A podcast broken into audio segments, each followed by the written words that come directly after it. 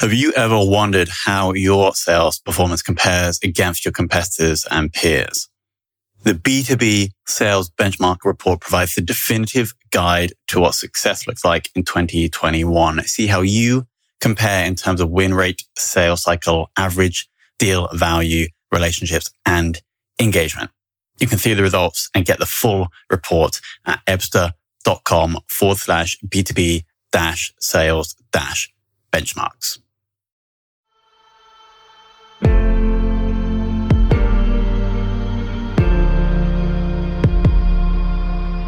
This is Sales Ops Demystified, the number one most downloaded podcast in sales operations.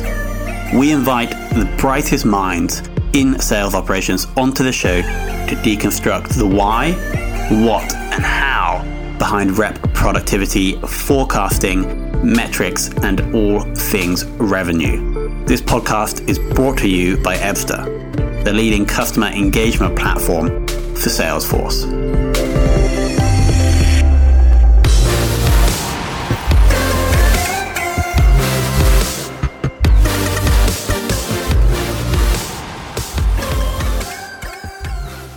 Hello and welcome to another very special episode of the Sales Ops Demystified podcast. Today, I'm very excited to bring you what I believe to be the very first Scotsman onto the show. David, welcome. Hey, Tom, it's a, it's a pleasure to be here. Thank you very much for the invite. So, interestingly, David was actually the first non director employee at a company I assume people would have heard of, Free Agent, the accounting software. So, he was actually there for a decade and I assume set up and ran the full sales ops function. More recently, is currently at CloudReach leading sales ops there. So, David, let's jump right in and go back to the start of the free agent days because I know you didn't join in sales ops. So, mm. how did a what did you join as, and how did you graduate? Um, how and why did you graduate into sales ops? Yeah, um, I mean, a, a journey and a half is what the the time at free agent was, and and one which really did teach me everything that's allowed me to go forward and um, use that experience and expertise, um, both whilst I was at Free Agent, but, but elsewhere and now with, with CloudReach. The, the starting point of that journey, um, well, I mean, I, I was uh, stomping pavements and picking up phones and doing um, all kind of sales before I, was contract sales really, before I was able to get the contract with Free Agent as a warm body in a suit to pick up a phone and sell the software. You know, it was three technical guys um, who founded the company, um, WhipSmart. There's just no two ways about it. And they just needed someone to be able to come in and help them do everything that was around the non-technical side um, of selling. They uh, they picked me up through a, a contract um, agency. I was with them for about uh, with with free agent on contract for about eighteen months before going um, full time. They were bootstrapping at that point, and um, it was I mean, it was a whirlwind, right? You you did me a little bit of credit there, saying um, setting up the, the sales ops function at Free Agent. You know, very much a team effort, obviously. And as the company grew, then they brought in um, senior experience people with sales directorship experience and, and marketing um, directorship experience as well as the company grew out and, and, fleshed up the, the departments that we had. A lot of the growth in the tooling that we were using was organic, um, but very much decided on the best fit at the time. And we learned a huge amount about um, you know integrating processes and tooling so that we actually had you know a, a best fit product. I mean, I think some of the best experience for me from the time at free agent is the scars that I wear on some of the things that we learned not to do, you know, and um, it really does give you the benefit of uh, 2020, really, to to see the way things were purely um, from situations with sales teams looking at um, you know motivations from remuneration or the processes we had in place when we were going after particular target markets without maybe identifying verticals fast enough. You know, all of these things that um, now as uh, sales ops as a, as a thing is much more defined at that time it was less so um, you know we were using EchoSign right off the bat before it became uh, Adobe eSign or Adobe Sign. Um, and they themselves were only started in 2006, you know, free agent 2007. I, I joined them um, the very start of 2008, roughly.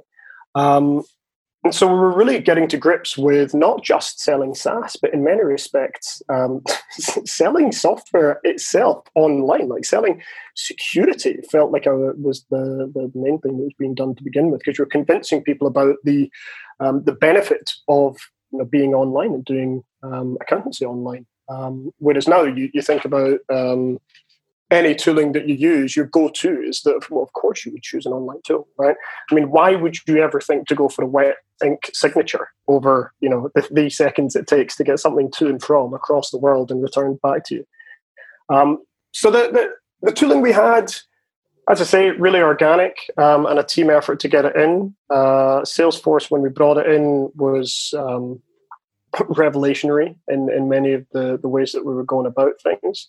Um, more recently, when you think about the transition from classic to lightning, you know that that's a big change. It's a big shift. Even though to begin with it feels like it's just the UI UX change, actually it's the underlying ability to automate on top of it that just completely changes the way that you can build and the way that you can automate. Um, but sorry, going a wee bit uh, out of chronological order. Um, yeah, my time at Free Agent was very much sales based, and um, yeah, I, I, just actually have one question on that. Mm. This is super interesting. You joined as the first non-tech uh, person, so yeah. your your decade with the business could have gone in many different directions. Mm. Why did you th- Why do you think it went into the sales ops lane?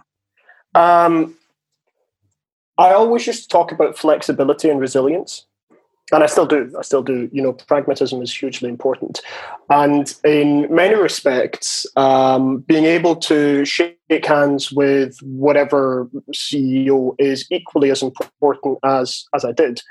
Walking around the office, taking lunch orders for people so that they could spend time doing work and not wasting time going out. You know, not not coding stuff. We um, it got to the stage where you know I'd come back like one of the rescue dogs with lunch for everyone from you know, Legal Jacks the place in, in Edinburgh, which amazing.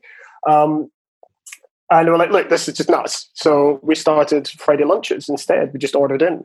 Um, and many companies, you know, they, they bring in these um, accidental cultures where, you know, the family that eats together stays together. You know, literally there was a blog post that was written about that for Free Agent. That whole culture grew up really um, uh, because it was something that we did. We didn't we didn't introduce it, it. You know, there weren't like beanbags thrown around the place, and you wouldn't you know say, "Oh, I'm going to work here because I get to wear casual clothes," or you know, I get to not have to wear shoes, or whatever. You know, we didn't design that. Um, it was just the way that the, the team worked together, and so my take on that company was one, I was delighted to be working there because it was super cool um, to be able to start something or to start with something that was really, really early on. Um, I think uh, I remember Ed saying to me, and I'm paraphrasing, of course, um, you know, around about the point when we didn't know every customer by name was when we thought we were going to have to, you know, make something of this and, you know, or, or you know, sell the idea and pitch on. So they made something of it. And, you know, I and the many hundreds of other people who have gone through the doors of free agent, many of whom are still there, the the, the turnover at that company is very very low um, because they're just such a fabulous company. Um, I'm doing a good uh, pitch for them, aren't I? you are, and, which is why we need to switch up the track and talk about yeah, yeah, CloudReach. So today, yeah. roughly how many reps are we looking at, and how many people wow. in your team? Big shift, big, big shift. So free agent was um, six account managers, six BDMs, maybe six SDRs, right? And the operations was everything. I mean, it included enablement as much as it was sales ops. I mean, it was the whole kit and caboodle. You could really call it commercial operations because it had that umbrella of everything. Um, you know, training salespeople, taking them through um, the systems that we had, making sure the systems were best fit for purpose and the processes that we had, documenting them, and then everything, really everything. But it was UK focused, and um, it was deliberately so because it was a UK accounting tool. Moving into CloudReach, being able to take that whole experience meant I was moving not just from uh, industry to industry with accountancy through to um, uh, lift and shift bare metal and uh, uh, you know, migrating companies to cloud and then allowing those companies to benefit from, you know, the the speed to data, which is huge beneficial gains. Um, you know, uh, pitch to CloudReach. Um, but for me, it was a move from around about you know 18 people, and then the the overlays and the the, the small number of people in management, um, you know, the sales managers there, to with CloudReach supporting a team, your I guess your quota carrying team because there's loads of different types of role within it, from your technical sellers to your actual um, sales reps, the the people who are working with the um, the CSPs, uh, AWS and, Microsoft and so on, um, and all of the leaders within that cohort is about seventy people, and they're split across um, five or six regions globally it's really, really interesting to support these sales leaders. So I myself jumped up from supporting a team of one uh, effectively to supporting a team of three because I'm a, an EMEA European sales ops. I've got a counterpart in, in the States um, who supports the team there. But we are cross collaborative. We chase the sun. So everything that I do, they need to be able to do, and vice versa. So we do support our teams directly. I support the European team. But when it comes to something like process rollout or indeed commission, it's the entire team and that's you know that's around about 70 people. Massive shift. And you know the sales process that they follow the methodology is very different but it means i get to turn my hand from um, uh, a particular methodology which was uh, very customer centric um, really cool methodology uh, from uh, to classic MEDDIC sales methodology. So really transitioning, but being able to apply the the skill sets that are needed to be able to help reps to go through those things, not just in process execution by you know verbally helping with the enablement. I mean, we have a dedicated enablement uh, lady, Virginia, who is just phenomenal, um, but also with the systems to be able to to help support that as well. And you know, with our Salesforce admins being able to uh, put through the project management. Um, pieces of work with the, the project managers and being able to provide that insight to ensure that these um, processes they, they work, that they are usable, that they're tenable, and that they help, most importantly, the sales reps to do their job, which you know benefits the sales reps, benefits the company, um, and yeah. just makes everything work as, as, as an oiled machine. Awesome. I think briefly the the sales tech stack you guys are running at the moment. Mm, mm, yeah. Um, super robust is the first thing. And that is not down to any one person. It really is down to the team. And I mean, when I walked in to, to CloudReach, there were a couple of things which I said immediately, ah, right, we should replace X with Y. Um, and we are doing that. We're in the process of doing that in many areas. And it wasn't just me that said this. You know, these were these were mirrored um, thoughts across the board uh, from the people who are, who are, in our very small sales ops team. I mean, it's very much, it's not wag the dog, right? But your sales ops function is very, very much the small end of the, uh, the spectrum. And so you, are bringing expertise into um, to that particular tech stack, but to the specifics of the tech stack.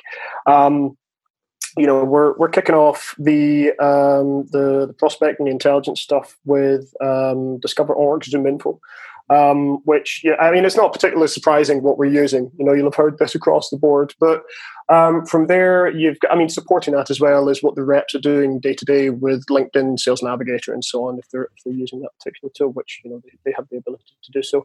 Um, the uh, the engagement and the enablement side of things are through Pardot and SalesLoft. Um, uh, part was great. I mean, it's very much a you know cadence, day one, day two, day five, day six, how you're interacting with people and so on. Um, the content the, the company's writing is is fantastic, coming from the experts who are you know delivering that kind of um, insight that's uh, for for the audience they're interested in, in approaching. Very much the evergreen content as well. that was a huge free agent strategy, and it's nice to see that companies, industry to industry, are, are replicating that. Um, CRM for us is Salesforce. Uh, no great surprises there. Um, analytics, we are getting more and more involved in Einstein. Um, used and loved Einstein uh, free agent. Also, we used Looker previously, so I'm comfortable with that. Not professing to be a SQL expert by any measure, but um, you know, I can I can turn my hand if need be.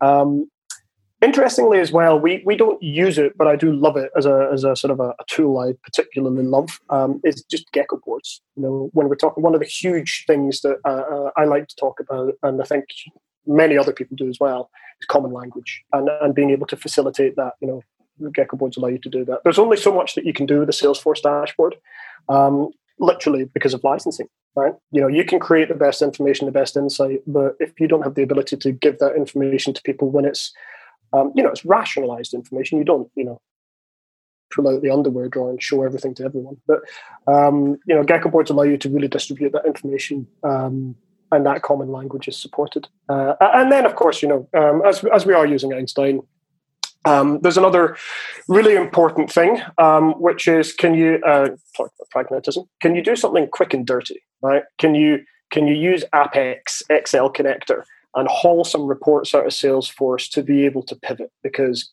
God, I'd love a pivot. You know, um, there's just something really nice being able to get immediate access to information to prototype to see what you want to build, and then to say, hey, does does something like this work? You know, could we formalize this? Could we build this?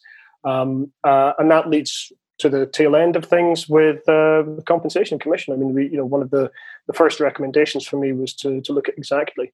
Um, I think it was literally the first thing I said. Right, you need to look at formalizing the way that this is done because um, I mean it's it's phenomenal the way that we do um, uh, commission at Cloudreach. It's it's uh, again pretty um, pretty hand cranked and so automating with the system. And I say hand cranked as in you know I have my fingerprints all over it um, because I'm running the calculations with the the sales ops team. Um, and so it's peer reviewed and really um, robust in that in that sense. But um, moving it to a more automated place where people have the ability to see if if this is happening, then that's the impact on my on my potential payout. Mm.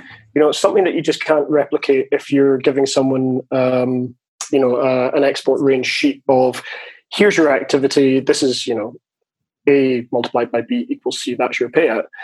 Being able to say to people, here are the insights and here is the the, the way that your um, compensation could look as a, as a motivational tool it's just you know that's a great place to be in um, and obviously also uh, bye bye shadow reporting you know all those little insidious time thieves um, just go away but yeah that's our uh, that's our tech stack. I mean, there are a bunch of other tools that we use as well. Um, you know, I have a real soft spot for Trello. Uh, obviously, uh, DocuSign, um, previously EchoSign, but much of a muchness there.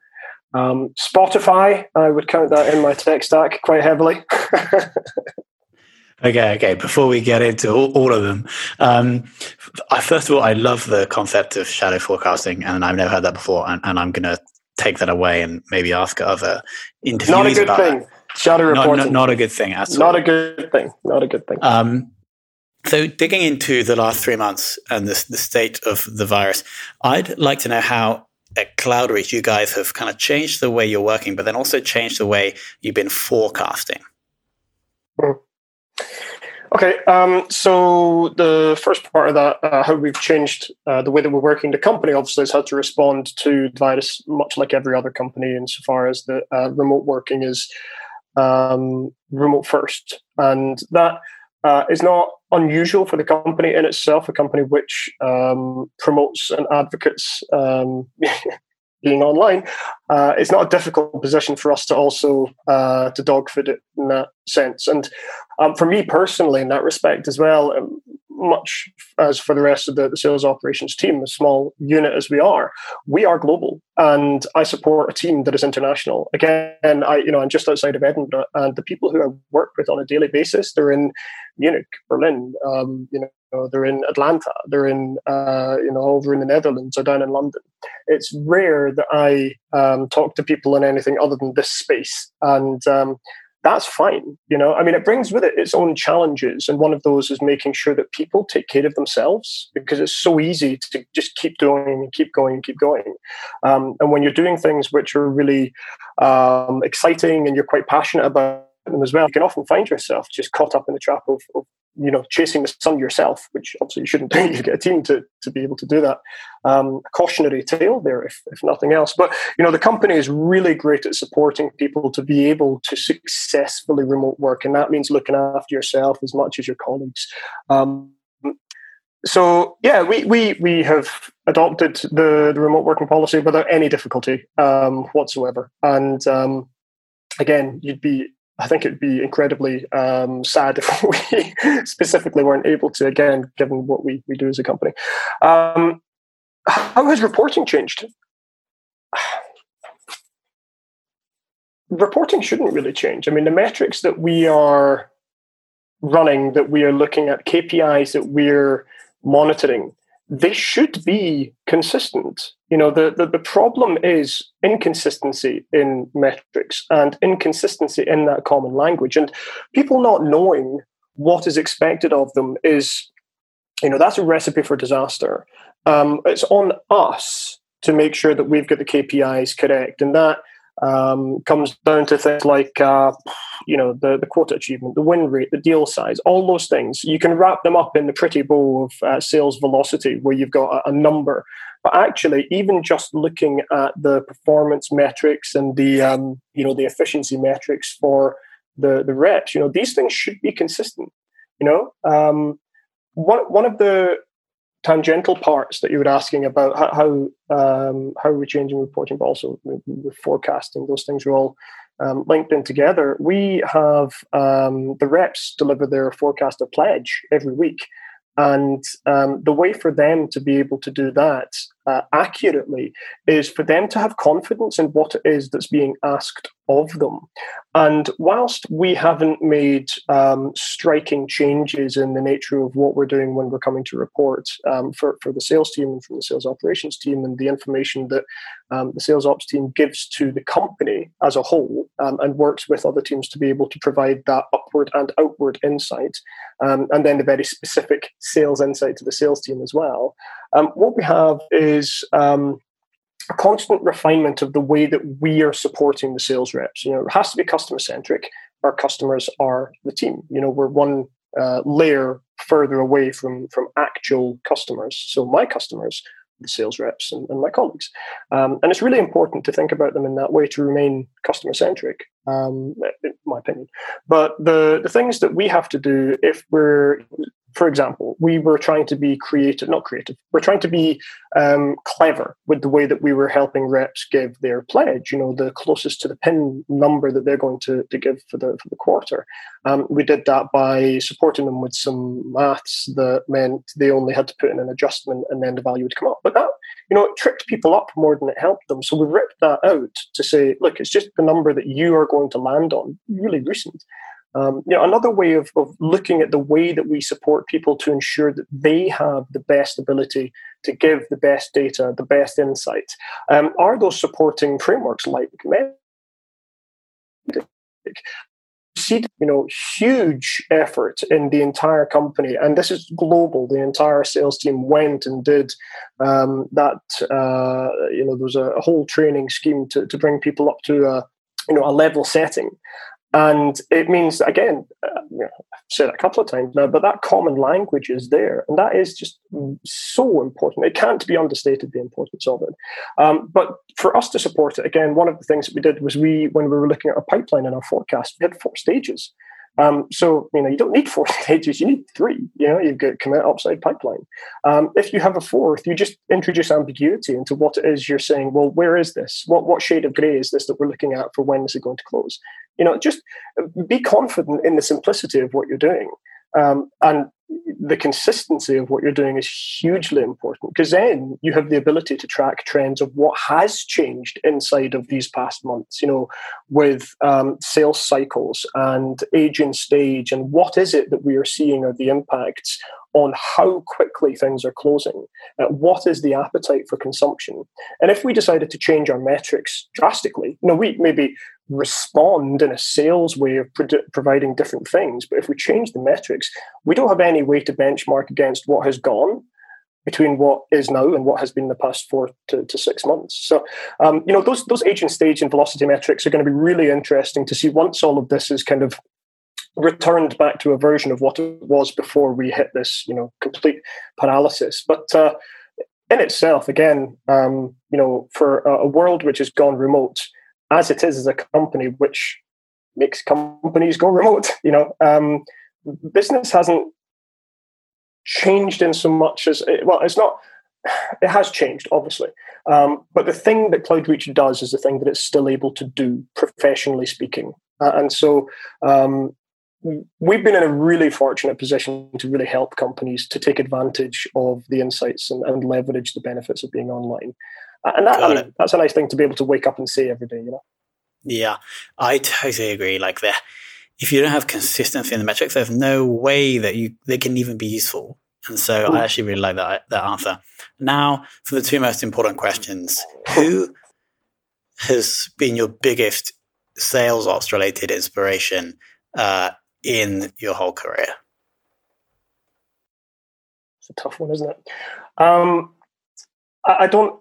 I think it would be unfair to say that there's any single person right? It would be really hugely unfair because learning by osmosis as you go through your your working career is is you know is a natural thing, right? We pick up from everyone. We take the things that we like the most from the way that um, other people, other companies, other entities have done things. But um, you know, I, I mentioned uh, uh, Jacco before and the Winning by Design team, um, and I think you know i can i can look up i can type in what is sales operations. And any number of companies will have articles about what it is you know the difference between it and enablement. And um, i'm delighted that those things exist. They didn't exist I wish they had done when I started, when I was doing um, the you know the administrative management of the sales side of things at, at Free Agent, but they didn't just didn't exist.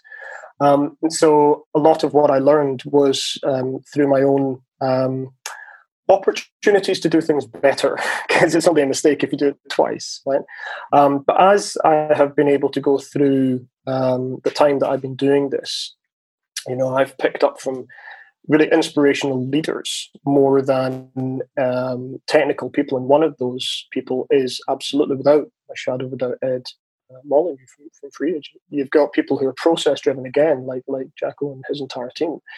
Um, I mean, one of the one of the people who I really admire um, would be, and, and, the reason for this is because of his way of talking about the difference between, um, you know, the misconception sometimes between uh, authority and leadership. And it's really important for someone in the sales ops position to not have to be uh, an authority figure by, by, you know, quote unquote rank, but a leader. And that can be a leader through, you know, genuine, um, you know, integrity through data and being data driven. Um, and the person who talks about that and gives the TED talks about um, you know business in in, uh, in its whole entirety, Simon Sinek. You know, particularly well known guy. I mean, I'm not alone in in, uh, in crowing about uh, the things that he talks around and, and about. And you know, I, I I tell people about his, um, you know, why why good leaders make people feel safe video all the time. You know, it's a 12 minute video and it just is, you know, it's a mentality thing. It really is a mentality thing. So um, I'd be remiss. There are there are huge numbers of people who have have helped me. I mean, one of the people was um, uh, someone who I worked with at Free Agent, who um, I, I, I, trained up, and then you know they were just going, "Hey, we could do this better. You know, we should do this. We should do that." Um, uh, that's Carly. You know, she's um, she's great. She actually runs the sales ops at, at Free Agent. Um, having taken it on when I uh, moved away. So, yeah, yeah, I, I, would, I would say definitely those are those are the kind of the, the pieces of that puzzle. But there's no one person. I wish I could say there was one person um, because it would have made my life a lot easier when I started out. Right. For sure, and and we'll we'll close there. I the, the sense I get from you, David, is like an immense passion for this thing that it seems like you kind of stumbled across in free agent all those years ago because you can speak with such um, like strength and authority on it um, at length. Um, and so it's been really, really interesting, like delving into the mind of someone who has been immersed in this for over a decade now. And I picked out a couple of gems, uh, particularly on like keeping metrics constant, shadow forecasting, which I just absolutely love that phrase. Um, so it's been an absolute pleasure to to have you on. Likewise, and apologies, uh, brevity is maybe not always my strong suit. Yes, I can talk at length, but uh, no, thank you very much for having me. And and uh, yeah, being at the coalface of what this is for, um, you know, quite some time now, has given me the ability to uh, reflect on things in a way that uh, I hope really benefits not just the the leaders and the companies, but also the people who are direct and the people who are driving companies forward, the sales teams. You know, being a pastoral care provider for them through data driven methodologies is hugely important. And at the end of the day, if we can automate ourselves out of the way, move on to cool problems and challenges so that salespeople have the ability to do more and faster, we're all winning. For sure. David, thank you for joining. Thanks, man. Speak to you soon.